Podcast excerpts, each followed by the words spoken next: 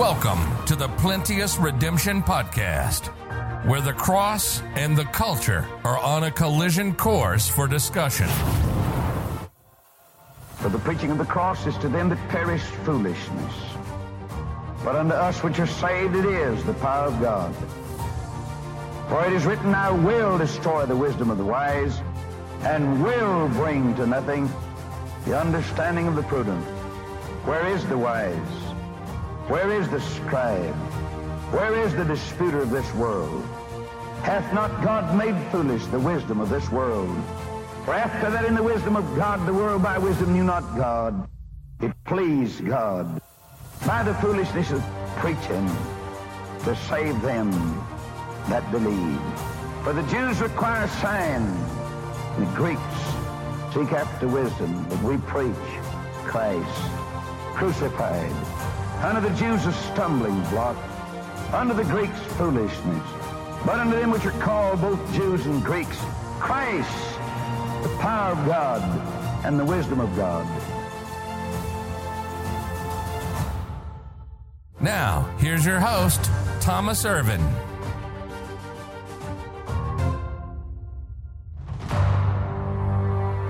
Welcome back to the Plenteous Redemption podcast. We will pick right up and get right into another study from the book of Haggai.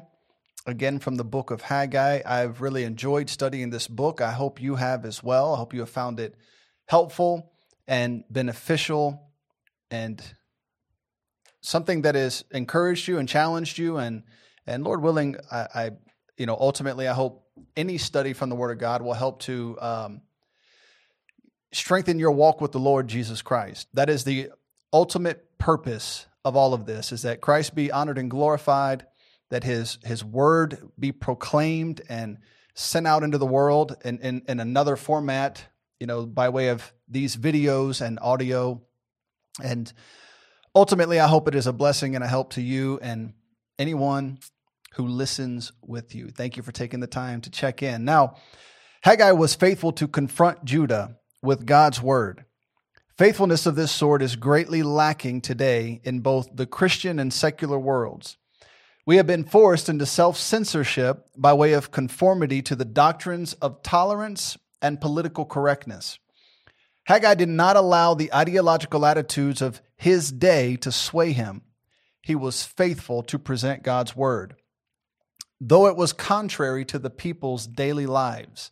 That's an, that's that's an area that we need to work on in the West, in America, anywhere that you are. But there, there are some places where this is more dominant than others. And in the West, Christians have sold out.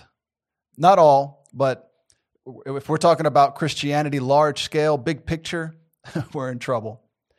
Uh, so that, that needs to change. Furthermore, it was a most uncomfortable message to preach, but he was faithful and obedient to the Lord. Our responsibility today resembles this same order. We're, we're in no different of a position. We are to stand before the people and deliver God's word, whether in Christendom or the secular world, it matters not. We are to preach the word instant, in season and out of season. Men may not like what is said, but this provides them opportunity to be confronted by the word of God.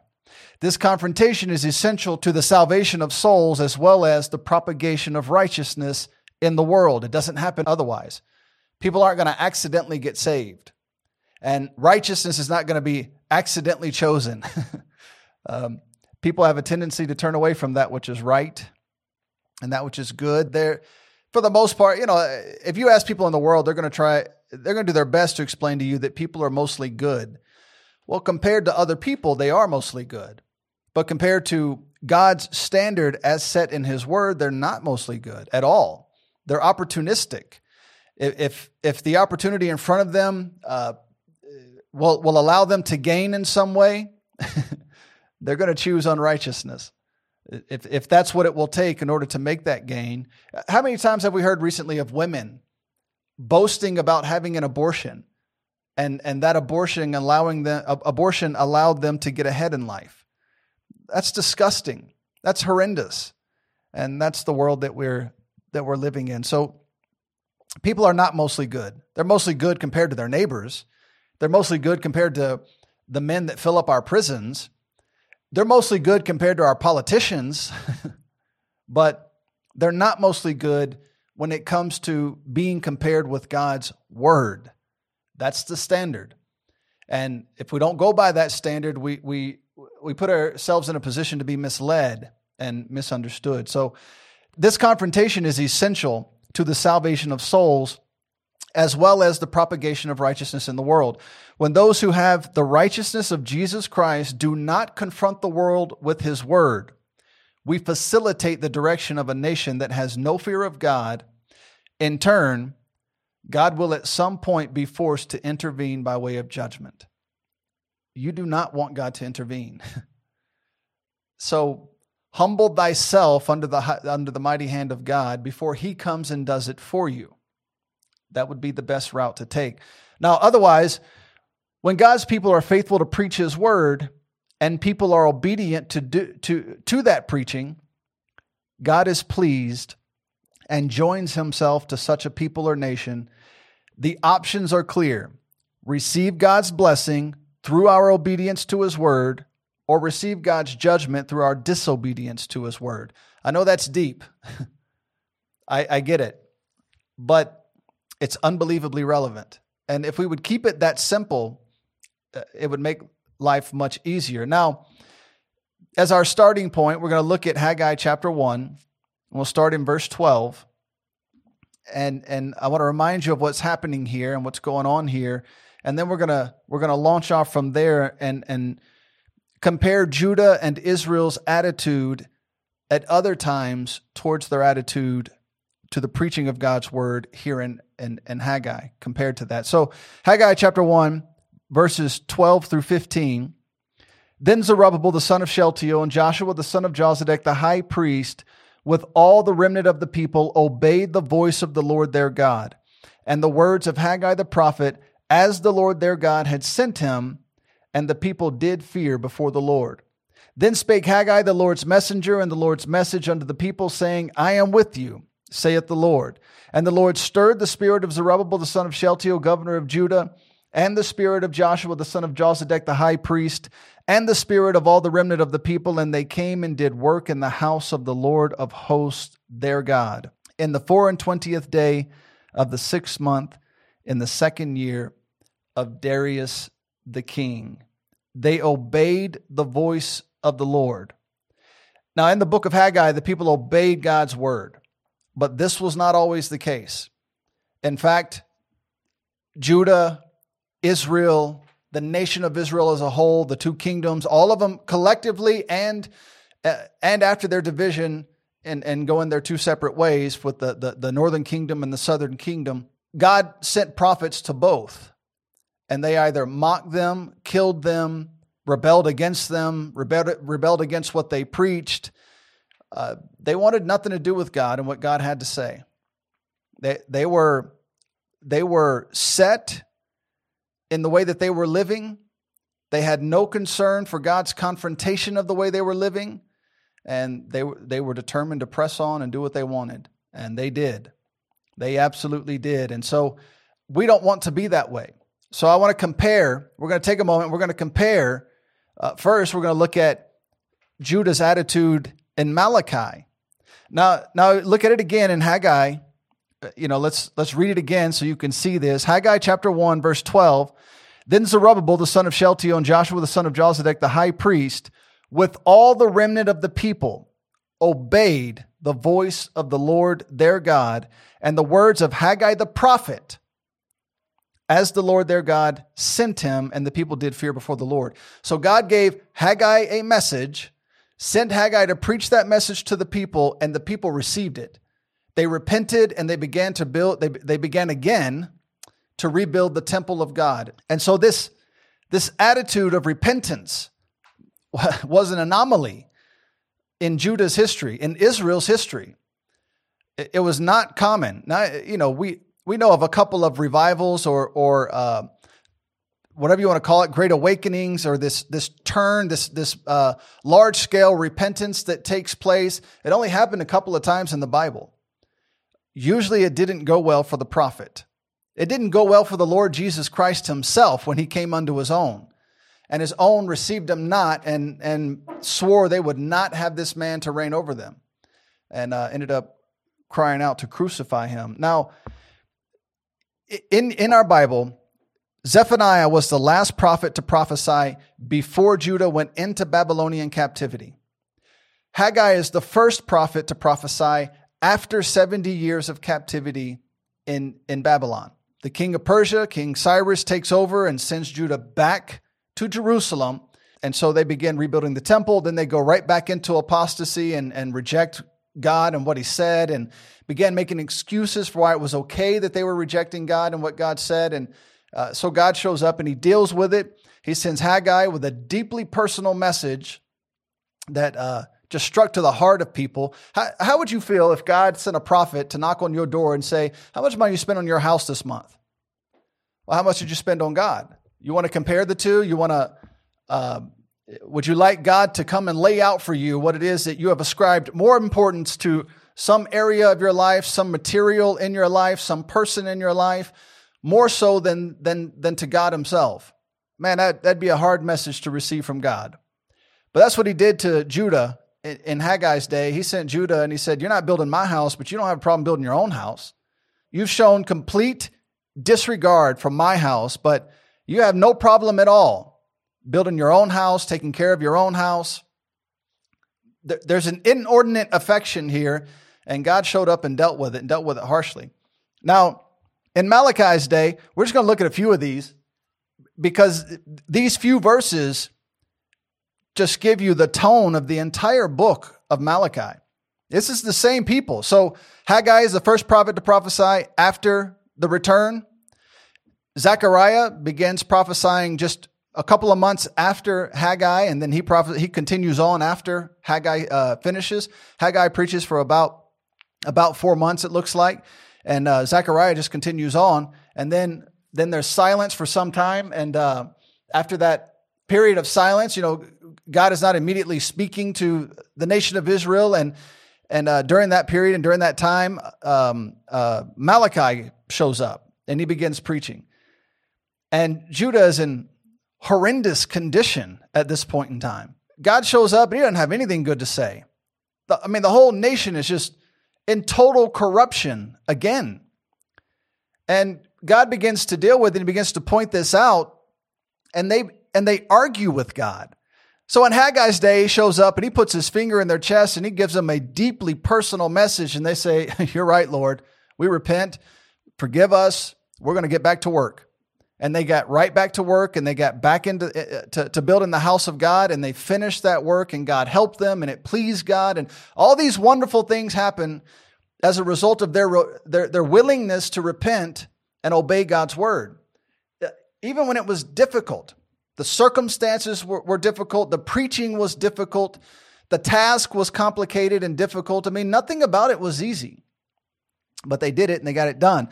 Now, look at Malachi chapter 1 and verse 2. It'd be good for us to read this and think about these words and just ask yourself when somebody's preaching, do I argue with God like this? When somebody points out some aspect of my life that, that is out of line and they show it to me in accord with God's word, do I do I get angry and get mad, or or do I uh, or do I do something about it? Do I argue with God and tell God He's wrong, or do I do something about it? So Malachi chapter one verse two, I have loved you, saith the Lord. Yet ye say, Wherein hast thou loved us? Was not Esau Jacob's brother? saith the Lord. Yet I loved Jacob. so the Lord said, I have loved you. The Lord's trying to explain to them, explain to them his love for them and his concern for them. And they're like, when, when did you love us? You haven't loved us. What are you talking about? That's why it's just wild to me. God, God shows up. I mean, it's the God of heaven and earth, the creator of heaven and earth shows up and says, I, you know, I got a problem to talk to you about. What problem? You don't know what you're talking about. so Judah argued that God did not love them and today, people do the exact opposite. The argument's slightly different today. Man's contention today is that God is love. Therefore, he would never punish me for my sin. So, either way, man has developed this propensity to argue with God. to debate with God and, and try and set God straight. Lord, you're making a mistake. Um, Judah said, You don't love us. And God shows up in our world today and says, "You keep doing that, I'm going to have to I'm to have to judge you." Oh, God doesn't judge. Judge not lest you be judged. you know, God is love. He just loves us. He's he's happy with everything we do. There's a I don't know if it's still there. It's been a long time since I've been in Orlando, but uh, our home church is in DeLand, Florida, just north of Orlando, and we're here in Uganda, Africa now. But um, there was a billboard that said God sees you and he loves what he sees. there was another one that said, uh, God is not angry. And so members of our church, being the, the loving people they tend to be, called that church and asked them about the passage when God said he is angry with the wicked every single day. And they had no answer, they had no response. You, you know, can you imagine telling a pedophile, God sees you and he loves what he sees? What about a rapist or a murderer? And so man today wants to they argue with God in the opposite direction. Judah told God told Judah, I, I have loved you and and and there's no telling what God intended to say after that. But no, they they step right in. Excuse me. when have you loved us? You haven't loved us. Today, man steps in. God says, uh, "You keep doing that. I'm going. I'm to have to. I'm going to have to deal with it. Uh, Lord, just your love. You don't know. What, don't talk to me about this judgment stuff. You don't know what you're talking about. You're just love. You're happy with everything I do. I mean, it's me. Did you forget who you were talking to? Don't you remember how wonderful I am and how excited you are to have me in your life? It's a ridiculous notion and attitude. You're going to step in and argue with, with the all wise God and, and correct him and straighten him out. It's not a good idea. I, I would discourage that mentality and attitude. I, I would encourage you to drop that. But right off the bat, verse 2, they're arguing with God. I mean, the book just opened, the book just got started, and they're already they're already arguing with God. Look at Malachi chapter 1, verse 6. A son honoreth his father, and a master and a servant his master. If then I be father, where is mine honor? And if I be master, where is my fear, saith the Lord of hosts, unto you, O priests, that despise my name? And ye say, Wherein have we despised your name? Wherein have we despised thy name? We haven't despised your name. What are you talking about? God shows up and he says, If a father deserves honor, if a servant is to honor his master, and I am both a father and a master, where's my honor? And he's speaking to the priests, a, a priesthood who at this point despised the name of, of God himself. And their response, When have we despised you? What are you talking about? God's lost his mind. God doesn't know what he's talking about. He's making these accusations, these baseless accusations against us. Uh, you know, somebody used to go straighten God out. That is man's mentality today. God accuses the priests of despising his name, and rather than repenting, they argue with God. God sends someone today and to say, Have you seen what God's word says? Is that I don't care what that book says. I'll tell you what God says. we are made priests. That's us. You're born again. You're washed in the blood of Jesus Christ. You're part of the body of Christ. Okay. We are made priests, and the moment we are made priests, the moment that Jesus Christ washed us in his blood. And when you hear preaching from God's word or correction from God's word, do you in turn argue with God? Do you try and straighten God out and and and and let him know the little mistake he made and, and directing that at you? It's it is this is it is a ridiculous notion, a ridiculous idea that you're going to straighten out God. You're going to argue with God. People read the Bible and it'll say something and they, they will it, it'll be as plain as can be. And in response, they'll say, Well, I just don't think God would do that. it says in his word, that's what he would do. That's who he is. That's how he operates. That's why he did it. That's where he came from. Whatever the case may be. Well, I just, you know, that's not what that means. Either it means what the words say or it means nothing at all. If, if you're going to pick and choose what each, each phrase means, well, well, then there's an, there's an endless number of private interpretations that come along with that. And nobody gets anywhere in that case. That, that, that is not helpful to anyone in any way and should not happen. So, if your intention is to justify your actions, if that's your aim, if that's your goal is, is to justify what it is you're doing, then just say that. Just say, I have decided I want to live this way. I want to do this. And so, despite what God said in His Word, I'm going to do contrary to that either way. Just say that. Just be upfront about it. Don't go around pretending that what you're doing is acceptable with God because it's not. I mean, we're, six verses into Malachi chapter one. and the people are arguing with God. The priest is arguing with God. They're just anything God says, they, they, they immediately snap back. Look at Malachi chapter 2, verse 17. Ye have wearied the Lord with your words. Whew. Yet ye say, Wherein have we wearied him? When ye say, Everyone that doeth evil is good in the sight of the Lord, that, that'll open a can of beans that, um, that nobody wants to deal with. And he delighteth in them. Or, where is the God of judgment? We could just park here the rest of the time we're here. To, you know, today, today we have we have people who profess to be Christians defending homosexuals. Sounds to me like they're, they're, they're taking people who do evil and trying to say that they're acceptable in the sight of the Lord. We have Christians today who uh, are promoting the transgender movement. Is that you? Are you part of that?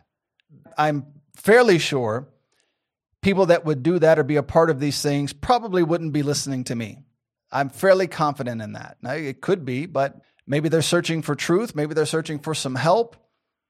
But you're not going to find justification here for your chosen lifestyle. Christianity is not, does not provide opportunities to, to, to talk down to homosexuals or people caught up in the transgender movement. That's not the point. Sin needs to be dealt with. And those two aspects of life, those two chosen lifestyles, chosen lifestyles, let me say it again chosen lifestyles are sinful. Well, what about fornicators? Okay, so it's it's easy to pick on homosexuals and people who are who are confused about their gender. What about people who participate in fornication and adultery? Have you found a way to make it acceptable for you to be a fornicator? You know what the Bible says about fornication?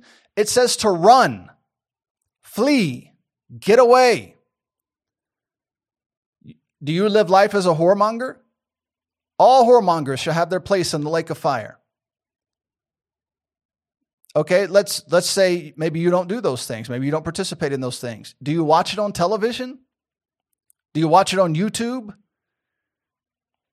You watch it on the internet? Do you listen to it on your phone? Do you listen to it through your headphones? through your daily life, are you helping to promote evil? And then when you get caught, instead of saying, "Yeah, I shouldn't have been doing that," you want to join the you want to join the social justice warrior crowd and and and turn against biblical Christianity and act as though we just made all this up. You act as though we just decided we we didn't like homosexuals or we didn't like fornicators or we didn't like people in the transgender movement or we don't like alcoholics. These are not, this is not a subjective personal taste mentality. God said these things are evil. And so, if we're going to claim to be Christians, which, by the way, Christianity is defined by the Bible, not, not by the world's subjective application of Christendom, Christianity is defined biblically and those who are going to claim to be Christians should be biblical. But instead, people want to dance on both sides of the fence and jump across whenever it feels convenient to them. And God said it's evil. He said it's wrong. It's not good. Uh, Christians are promoting toxic and deadly ideologies such as socialism and communism. Have you bought into critical race theory as a Christian?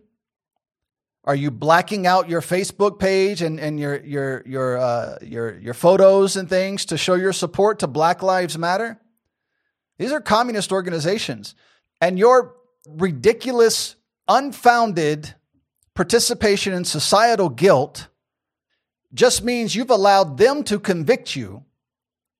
You have succumbed to their preaching.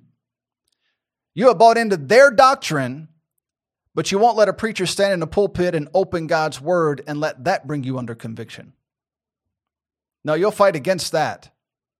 You'll call that man bigoted. You'll, call, you'll tell that man he's wrong. You'll fight against that man, but you'll join every wind of doctrine this world throws at you these are these are Christ, these are people who claim to be Christians, and they are trying to convince men that God is not the God of judgment, and this is a terrible mistake.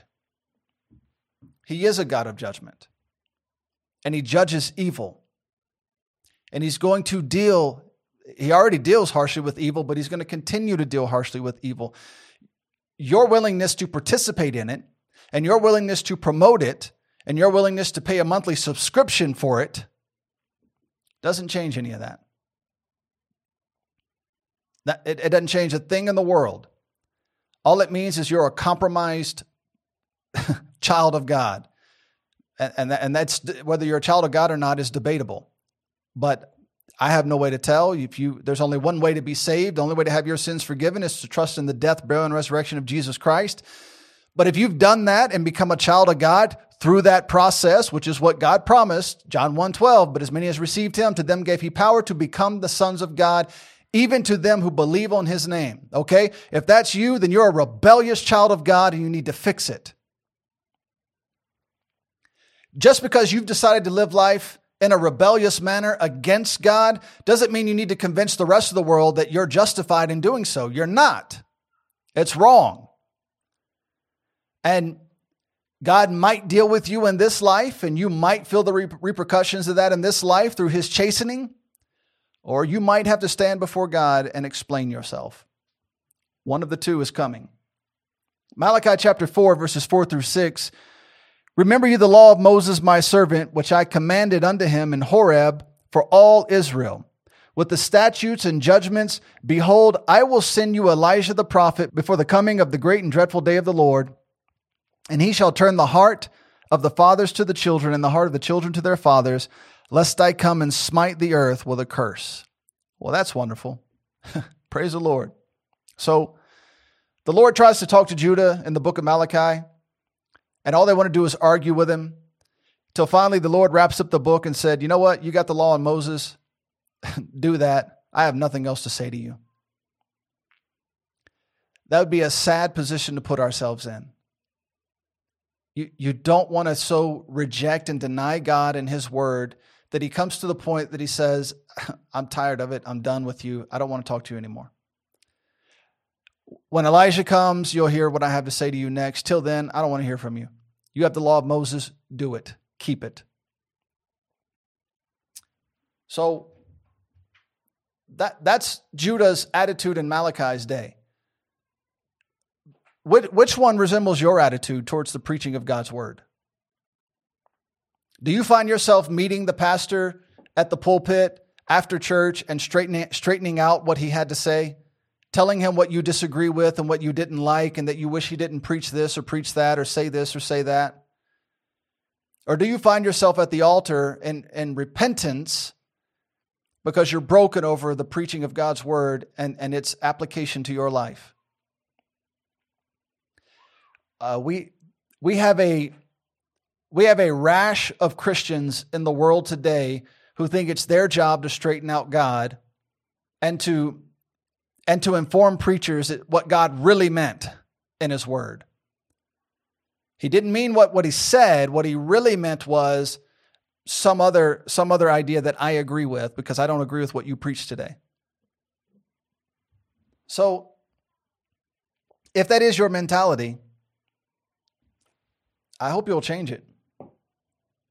I hope you'll break that. Remove that from your life because it's ungodly. You see the result in Haggai's day, they repented. That was some hard preaching.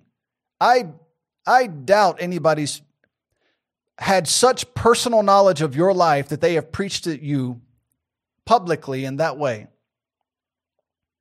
So thank God for for the very specific but general approach that he gives us through the preaching of his word and learn to be sensitive to that to respond to it and be obedient to God's word if you have an argumentative attitude and your pastor dreads seeing you coming because of your attitude, that's not good. You're not helping yourself. You're not helping your church. You're not helping your family. You're not helping the name of the cause of Christ. Even if you're, even if by chance you were right, which there's a good chance you're not, but just by chance, you who, who rarely ever reads your Bible and rarely ever studies and rarely ever spends time with God versus your pastor who presumably if you have a good pastor spends uh, hours upon hours studying God's word let, let's assume you got it right and your pastor got it wrong it's not likely but let's assume let's assume that was the case there are respectful ways for you to go and for you to go about dealing with that your pastor should be approachable.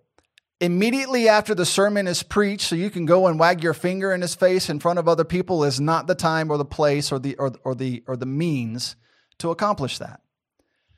Give him a call, tell him you have something you'd like to talk to him about, sit down with him and respectfully show him what you think you have found. Because he may end up enlightening you as to as to something you missed somewhere and if he doesn't, if you're right and he's a good man, then he'll say, you know, you're right. I, I apologize. I'll I'll get that. I'll straighten that out, and we'll move on. But the idea that you're going to sit and listen to God's word preached, and then you're going to argue with God, or you're going to argue with the truth from God's word, that's not a good idea. That's not a good idea, and it's rampant. It's a it's a massive problem across the world across the West, across America, people people think that God is there to be straightened out. God is there to to uh, his his word is subject to opinion, and it's not. Your private interpretation needs to be left at home. God didn't want to speak to Judah again until John the Baptist came in the spirit and power of Elijah. And he said, if and if if if Elijah doesn't come and turn the hearts of the fathers to the children, the hearts of the children to the fathers, then I'm just going to curse every one of you. But praise the Lord, John the Baptist came. He did just that. Now, this short comparison notes the radical difference between the response of the people to the Lord's word in Haggai versus Malachi. It's a big difference. We want to resemble the people of Haggai's day in terms of their repentance to the preaching of God's word. We do not want to resemble the Judah and Malachi's day. At any point in your life, something could be found that is contrary to the word of God. That's I don't think any of us is expecting any other anyone else of us to display absolute perfection. But we are to display a humble attitude towards the word of God and a willingness to repent when someone is able to clearly show us some problem, some unbiblical problem in our life. Now, Judah was obedient in Haggai's day, but throughout their history, both Judah and Israel have shown themselves to be rebellious and stiff and a stiff-necked people. In fact, the reason the book of Malachi exists is because their disobedience forced God to send them into captivity. That, that that's Haggai, Zechariah, and Malachi. The reason those books exist is because they just came back from captivity and were trying to to regather themselves in the land and could barely get going. We can see this progression from Jeremiah's day all the way through to the book of Haggai and, and, and even on. I mean, when the Lord Himself shows up, they're arguing with God. The, the Son of God, the Messiah, is, is standing before them you know that, and they knew and they knew that there's plenty of evidence in the in the uh, the four gospels to display that they knew that but there was a man sent from God whose name was John. John is baptizing in the in the Jordan River, and God says, You're going to baptize a man, and the Holy Spirit is going to come upon him, and you're going to know that is the Messiah. He gave him, eh, eh, you know, clear instruction as to how this was going to happen. And it happened that way. And they and they they went and they fought against God. And they argued with God. So we'll look at a few passages in Jeremiah uh, that demonstrates the same disobedience that again that what we saw in Haggai is an anomaly. It's rare.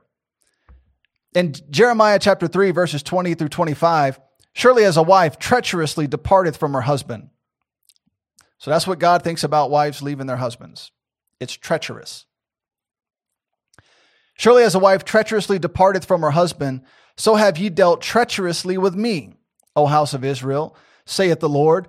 A voice was heard upon the high places, weeping and supplications of the children of Israel, for they have perverted their way, and they have forgotten the Lord their God. Return ye, backsliding children, and I will heal your backslidings. Behold, we come unto thee, for thou art the Lord our God. So this is, this is Israel's response. Truly in vain is salvation hoped for from the hills and from the multitude of mountains. Truly the Lord our God is the salvation of Israel. For shame hath devoured the labor of our fathers from our youth. Their flocks and their herds, their sons and their daughters, we lie down in our shame, and our confusion covereth us. For we have sinned against the Lord our God we and our fathers, from our youth even unto this day, and have not obeyed the voice of the Lord our God. They refused to obey. This seemed to be a moment of repentance, but further reading would prove their insincerity. You know, God, God continued to plead with them, but uh, He also warned them that that captivity was coming if you continued this in the early chapters of Jeremiah, he gave them one last chance. If you will repent, and and you know the reason they didn't repent, and the reason a lot of you don't repent, the reason a lot of people don't repent, is they think I can just say, "Okay, I repent." Mm, no, you're going to repent, and then you're going to go make it right. And he told Judah, "You're going to repent, and then you're going to make it right." And they said, "Well, we'll repent, but we're not going to make it right." And God said, "Okay, either you do what I said, or you're going into captivity." And they didn't believe him, they didn't listen to him. And so God sent them into captivity. But here, by their own admission, we didn't obey the voice of the Lord. And, and this seemed like a moment of repentance in Jeremiah chapter 5, but it wasn't. It was short lived and, and it was not sincere and it didn't last long at all. It was a joke. Jeremiah 42, verses 18 through 22 For thus saith the Lord of hosts, the God of Israel, as mine anger and my fury hath been poured forth upon the inhabitants of Jerusalem, so shall my fury be poured forth upon you. When ye shall enter into Egypt, and ye shall be an, exec- an execration and an astonishment, and a curse and a reproach, and ye shall see this place no more. The Lord has said concerning you, O ye remnant of Judah, Go ye into Egypt? Know certainly that I have admonished you this day, for you dissembled in your hearts when you sent me unto the Lord your God, saying, Pray for us unto the Lord our God, and according unto all that the Lord our God shall say, so declare unto us, and we will do it. And we will do it. And that we always say, Lord, if you just fix this, I'll do whatever you want. and we will do it. And now I have this day declared declared it to you, but ye have not obeyed the voice of the Lord your God or anything for the which he has sent me unto you. Now, therefore, know certainly that you shall die by the sword, by the famine, and by the pestilence in, in the place whither ye desire to go and to sojourn. God said, You want you don't want to listen to me, you want to do what you want to do? Okay. But wherever you go, you go wherever you want to go in disobedience to me, but wherever you go, you're going to die by the sword, you're going to die by pestilence, it's you're, you're not you're, you're going to be miserable and death is going to be upon you. Now, I'm not telling you that God's going to do that to you. I am telling you a life of disobedience to God is a horrible life. The way of the transgressor is hard. hard. Life is complicated, difficult, even harmful without God. That's where all this world's confusion comes from. Why, did, why does evil exist? Why did these terrible things happen? Because you won't listen to God. God is right. God is holy. God is truth. God is good. God is faithful. When we do what he says, we reproduce that in the world. When we violate what he says, we bring about the exact opposite in the world. Those are your only two directions. And so God said, You want to go where you want to go? Take off. But there will be consequences to your disobedience. Mm. Jeremiah 44, verses 20 through 23. Then Jeremiah said unto all the people, to, to the men and to the women, and to all the people which had given him that answer. So all people in the Bible would be men and women. Um, no one gets left out, saying, The incense that ye burn in the cities of Judah and in the streets of Jerusalem, ye and your fathers, your kings and your princes, and the people of the land, did not the Lord remember them? And came it not into his mind, so that the Lord could no longer bear. Now you think about that. You can you're gonna you can take God to a point to where he can no longer bear. We're to see the next passage we're to look at. We've read it in this series of studies on the book of Haggai before. God said that Judah reached a point to where there was no remedy. Here he's saying, You took me to the point that I could no longer bear it. I'm tired of it. I can't handle it anymore. I can't deal with it anymore. So I'm going to fix it. You don't want to push God to that point. God said, My spirit shall not always strive with man. You, you can reach a point with God to where He finally just says, Okay, you, you've gone far enough. Now, I don't know where that point is. I don't want to know where it is. I just want to do, Lord willing, the best I can daily to stay as far away from that as I possibly can. Our next lesson next week is going to be on, on uh, that same passage in Judah said they feared the Lord. You better fear the Lord. It is a fearful thing to fall into the hands of the living God. You do not want to, you do not want God turning his anger and his wrath towards you. You don't want to be on the, be on the receiving end of his judgment. You, you can mock at that all you want. You can think it's funny all you want. But the day of judgment is coming. And you want to be washed in the blood of the Lord Jesus Christ when that day comes. You do not want to be found wanting. Everybody thinks it's a joke. Okay, it's your prerogative. Because of the evil of your doings, and because of the abominations which ye have committed, therefore is your land a desolation, and an astonishment, and a curse, without an inhabitant, as at this day, because ye have burned incense, and because ye have sinned against the Lord, and have not obeyed the voice of the Lord, nor walked in his law, nor in his statutes, nor in his testimonies, Therefore, this evil is happened unto you as at this day. So just disobey God. Don't do what he says. As, a, as an individual, as a family, as a nation, um, you can turn your back on God. You have that option. And it seems, uh, at least the world that I come from, it, it seems they have chosen to turn their back on God. They have chosen to turn away from God. If they even mention God, it's it's some made up God, it's some made up Jesus that doesn't exist uh, other than in their own minds. It's not the God of the Bible. It's not the Jesus of the Bible. Jesus said, "Many false Christs shall come," and uh, they certainly have. that that is that is there without a doubt. That is one hundred percent true. So Second Chronicles, so that's Jeremiah. In the book of Jeremiah, there are numerous other instances we could have looked at. It, it's just riddled with the, this rebellious attitude towards God and His Word.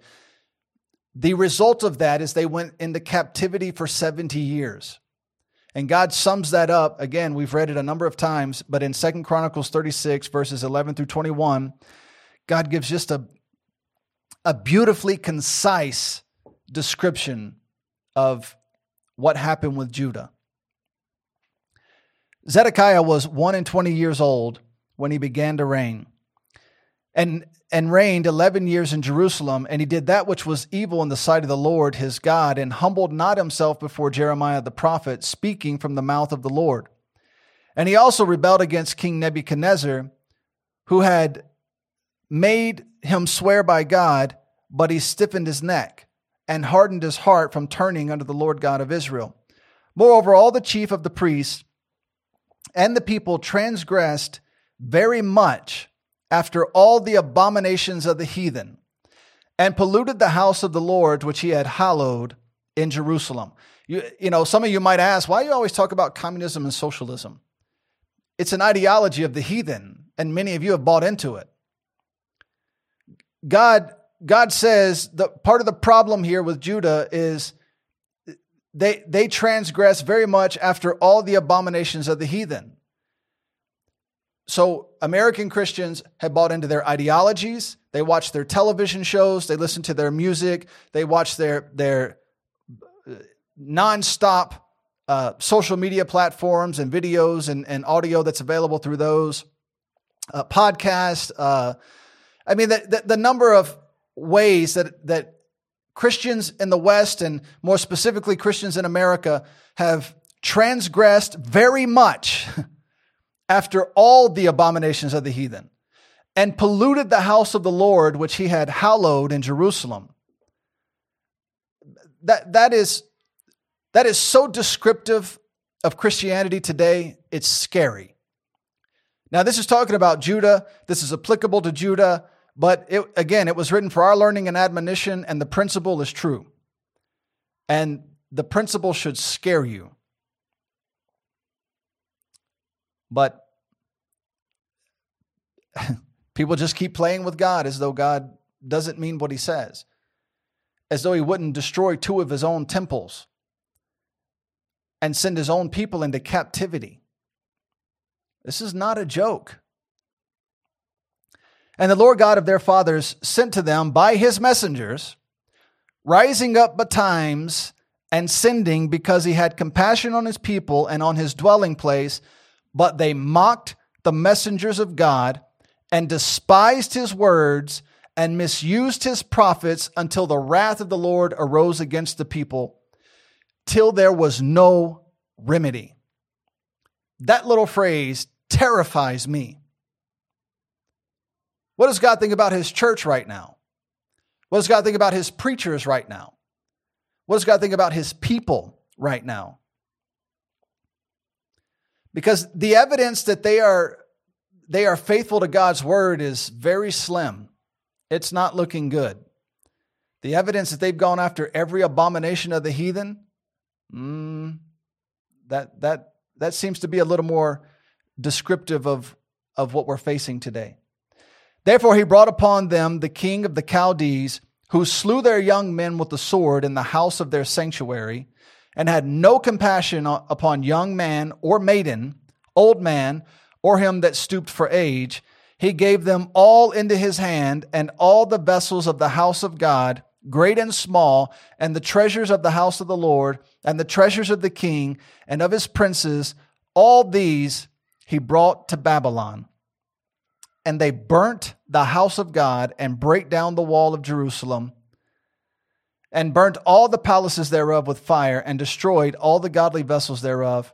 And them that had escaped from the sword carried he away to Babylon, where they were servants to him and his sons, till the reign of the king of Persia, to fulfill the word of the Lord by the mouth of Jeremiah, until the land had enjoyed her Sabbaths for as long as they lay desolate. She keep she kept Sabbath to fulfill three score and ten years. So this is a terrible situation to be in. And it was completely unavoidable to anyone that was willing to obey God, to any nation that's willing to obey God, to any people that are willing to obey God. None of this had to happen. And God makes that clear. I sent them my prophets. I tried to turn them in a different direction. See, and, and, and the problem is the same today. God's trying to turn all men, God commandeth that all men everywhere repent. That's his desire. That's what he wants. He wants all men everywhere to repent. But that means listening to the preaching of a preacher who opens the word of God and then humbling yourself and admitting that what God said through that preacher is correct and what I think and the way I live is wrong. And I, and most people just aren't willing to do that. They're not going to. So what about when they were in captivity? Daniel 9 verses 7 through 14. O Lord, righteousness belongeth unto thee, but unto us confusion of faces. As at this day to the men of Judah and to the inhabitants of Jerusalem and unto all Israel, that are near and that are far off through all the countries whither thou hast driven them because of their trespass that they have trespassed against thee. O Lord, to us belongeth confusion of face, to our kings, to our princes, and to our fathers, because we have sinned against thee. Daniel had a wonderful heart of just love and respect for God that, that was just unprecedented, unfounded elsewhere. To the Lord our God belong mercies and forgivenesses. Though we have rebelled against him, neither have we obeyed the voice of the Lord our God to walk in his ways, which he set before us by his servants the prophets. Yea, all Israel have transgressed thy law, even by departing, that they might not obey thy voice. Therefore the curse is poured upon us, and the oath that is written in the law of Moses, the servant of God, because we have sinned against him and he hath confirmed his words. That's the scary part. God said, You don't obey me, I'm going to send you into captivity. And he hath confirmed his words, which he spake against us and against our judges that, that judged us, by bringing upon us a great evil. For under the whole heaven hath not been done as hath been done upon Jerusalem, as it is written in the law of Moses, all this evil is come upon us, Yet made we not our prayer before the Lord our God, that we might turn from our iniquities and understandeth thy truth. Therefore hath the Lord watched upon the evil and brought it upon us. For the Lord our God is righteous in all his works which he doeth, for we obeyed not his voice. Now, soon after Daniel 9, the Lord sent Judah back to Jerusalem. And this brings us right back to the book of Haggai. They get there and they begin rebuilding the temple. The people were reorganized. They were reorganized religiously, and they did so in accord with the law of Moses.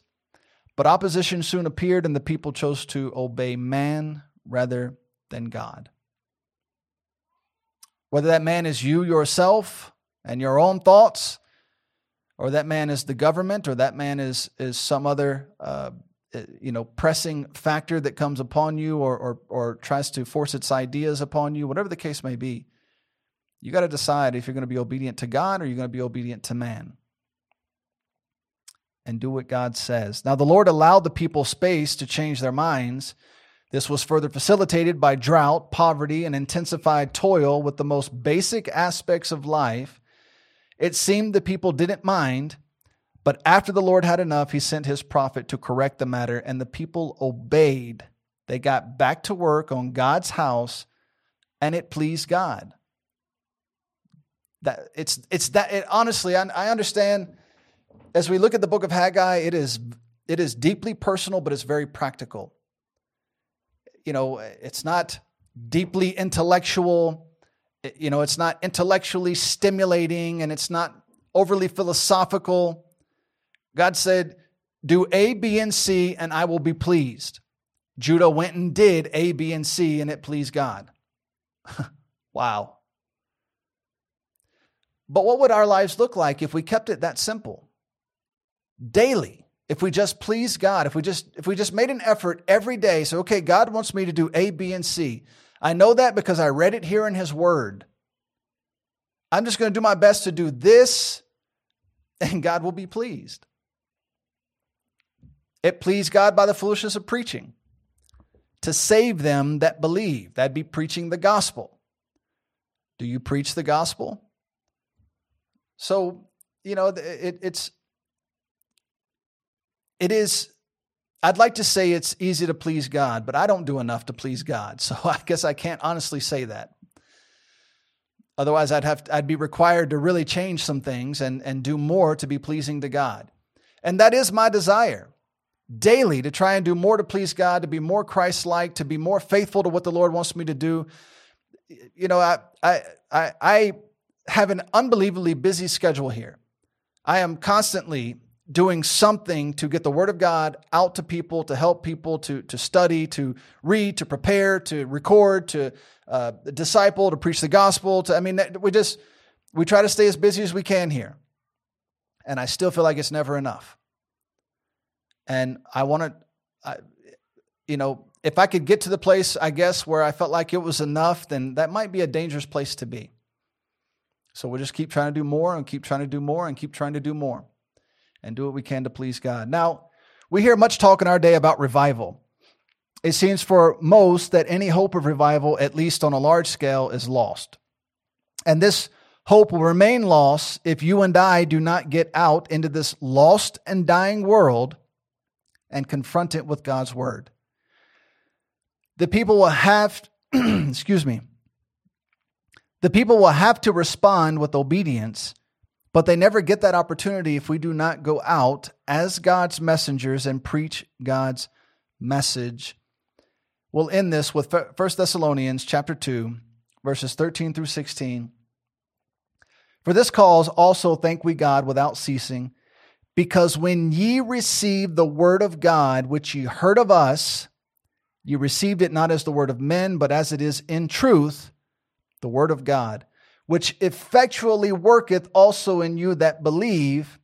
For ye, brethren, become followers of the churches of God, which in Judea, which in Judea are in Christ Jesus, for ye have suffered like things of your own countrymen, even as they have of the Jews, who both killed the Lord Jesus and their own prophets, and have persecuted us, and they please not God, and are and are contrary to all men, forbidding us to speak to the Gentiles that they might be saved, to fill up their sins always.